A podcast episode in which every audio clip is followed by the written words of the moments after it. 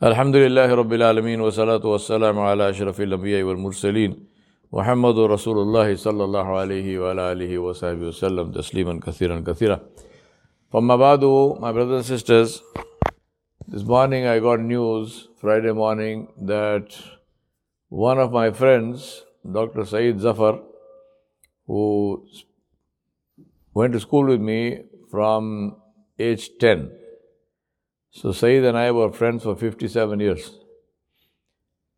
He died today.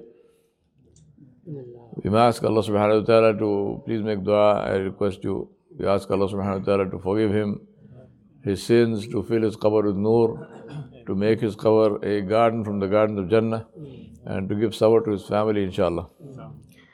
Now, when I got this news, of course, I was very, very sad.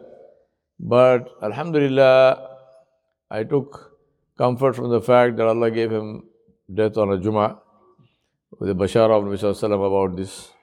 Also, he had about two weeks ago, the whole thing started with two weeks ago after Salat al Fajr.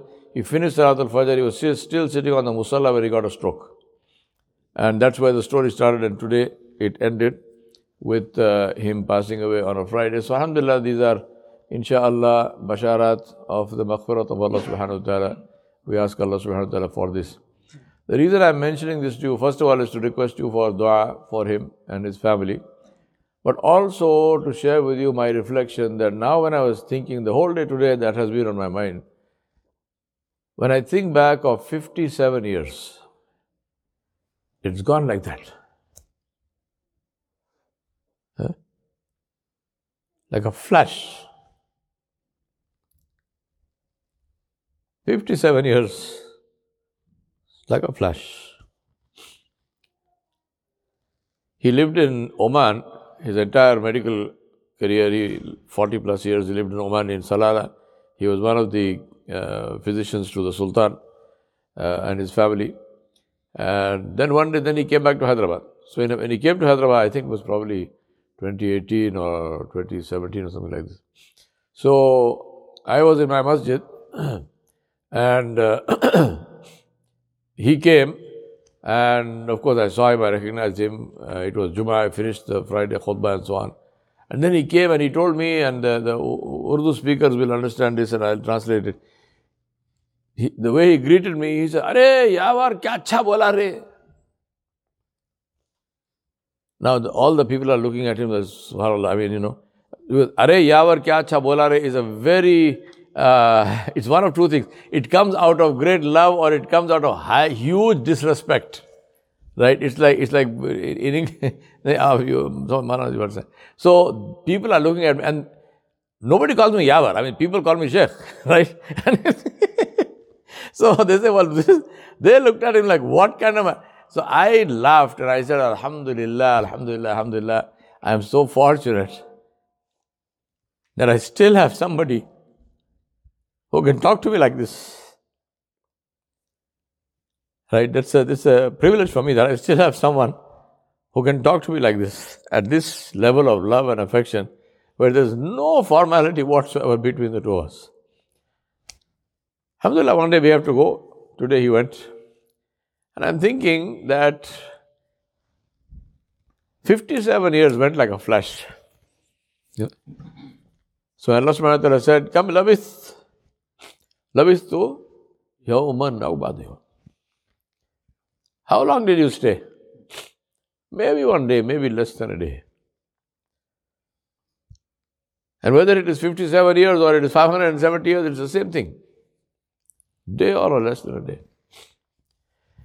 And the reason I'm saying this to you is also because we are talking here about this maktab and so on.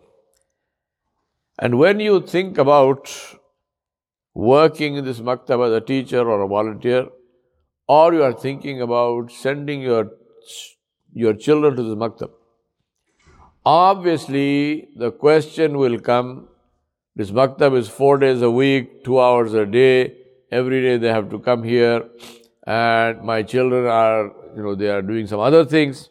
For some people, they have sports. For some people, they have some other activity. They've got these clubs and so on and so forth uh, you know, my children must have access to everything. And uh, if I take them out of that game or that whatever they're doing, and bring them to the masjid, maktab, they lose out on that. Right? This is something in the mind. I'm sure it's there in the minds of all the people who are planning to send their children to the maktab. Let me put this in perspective for you. Let me put this in perspective for you. And let's, I want you to stick to the word and think about the word lose. What are they losing and what are they gaining?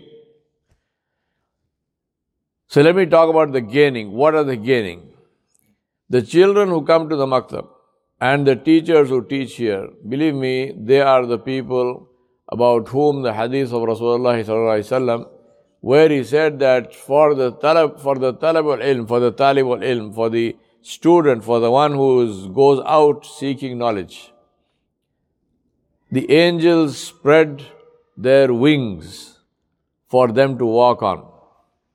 And the birds in the sky, the fish in the oceans, they make dua for them.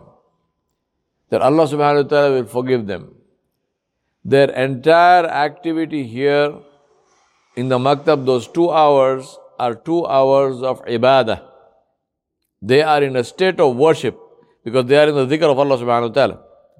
And the teachers are in that state of worship with them. Right?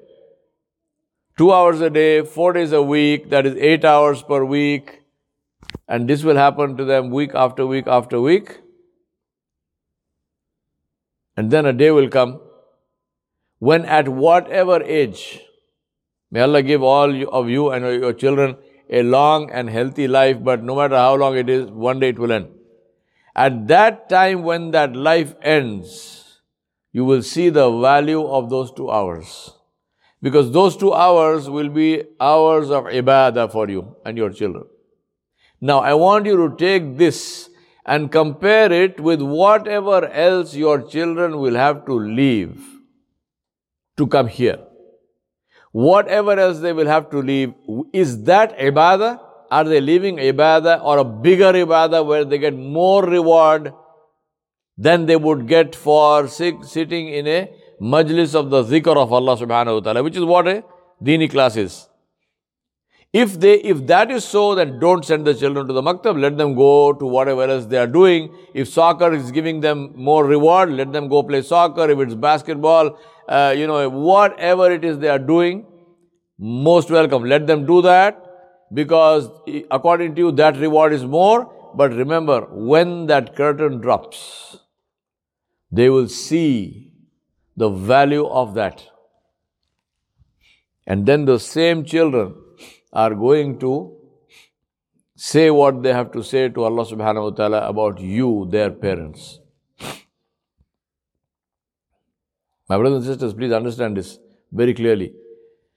If, as parents, if you think that your job is to let children do whatever they like, then I would say that you are grossly and totally mistaken.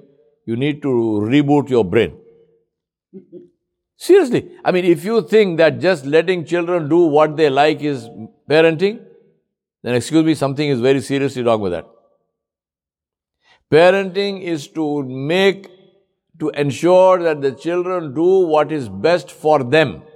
Right? I'm not saying make children do what they dislike. No. Make sure they do what is best for them and show them what is best for them so that they will then choose to do what is best for them. Because remember, the day will come very quickly before you believe that they grow like weeds. I mean, these kids, one day they are, they are, you know, running around, next day they've got beards. Right? Now the point is, a day will come when you will not be there. And they will be making their own choices. But believe me, those choices they are going to be making on the framework that you set for them. And if you set a wrong framework for them, then they are going to make wrong choices in life. Right? On the other hand, if you set the right framework for them, even though to set the framework may be initially painful because depends on what those children have been doing till now. So suddenly if you tell them, no, go to the maktab, they, you might get some grief in that matter, but you have to handle that grief. You have to explain to them with a lot of love and affection that this is something which is going to be with you when Malakul Maut meets you. I asked somebody in, in my class in Westfield, I said, which is the angel which every single one of us will meet? We were talking about Iman in Malaika. I said, you know, we talked about all that. And I said, there is one angel that every single one of us will meet. Which is that angel? Eh? Right? Malakul Angel, no? Every single human being. Kullu nafsin dha'iqatul maut. So, my brothers and sisters, please sit down with your families, sit down with your children, sit down with your spouses, and explain to them whatever it is you are doing. Let them do the calculation. Tell your children, you decide. Right? Tell them, as a parent, I will agree. You decide. Here is this. Maktab, for which this is the reward, guaranteed by Allah subhanahu wa ta'ala. Here is this other activity you are doing. Sure, it's fun. Sure, you hang out with your friends and whatnot. I, I don't deny any of that. But what is the reward of that? And then when the day comes when you meet Allah subhanahu wa ta'ala and you see this, what do you want to say? What do you still want to do? I still want to go and play soccer. Oh, go ahead. No problem. It's your life. I, I have done my job. I have explained to you what it is. If you want to leave this and you want to get, take something for which there is zero reward or, or, wallah alam, you know, minus or something, that's up to you. Sit with them. Talk logically, talk sensibly, talk with love and affection. I'm not saying drag them here, you know, screaming in chains. No, obviously not. But at the same time, make sure they understand the value of this.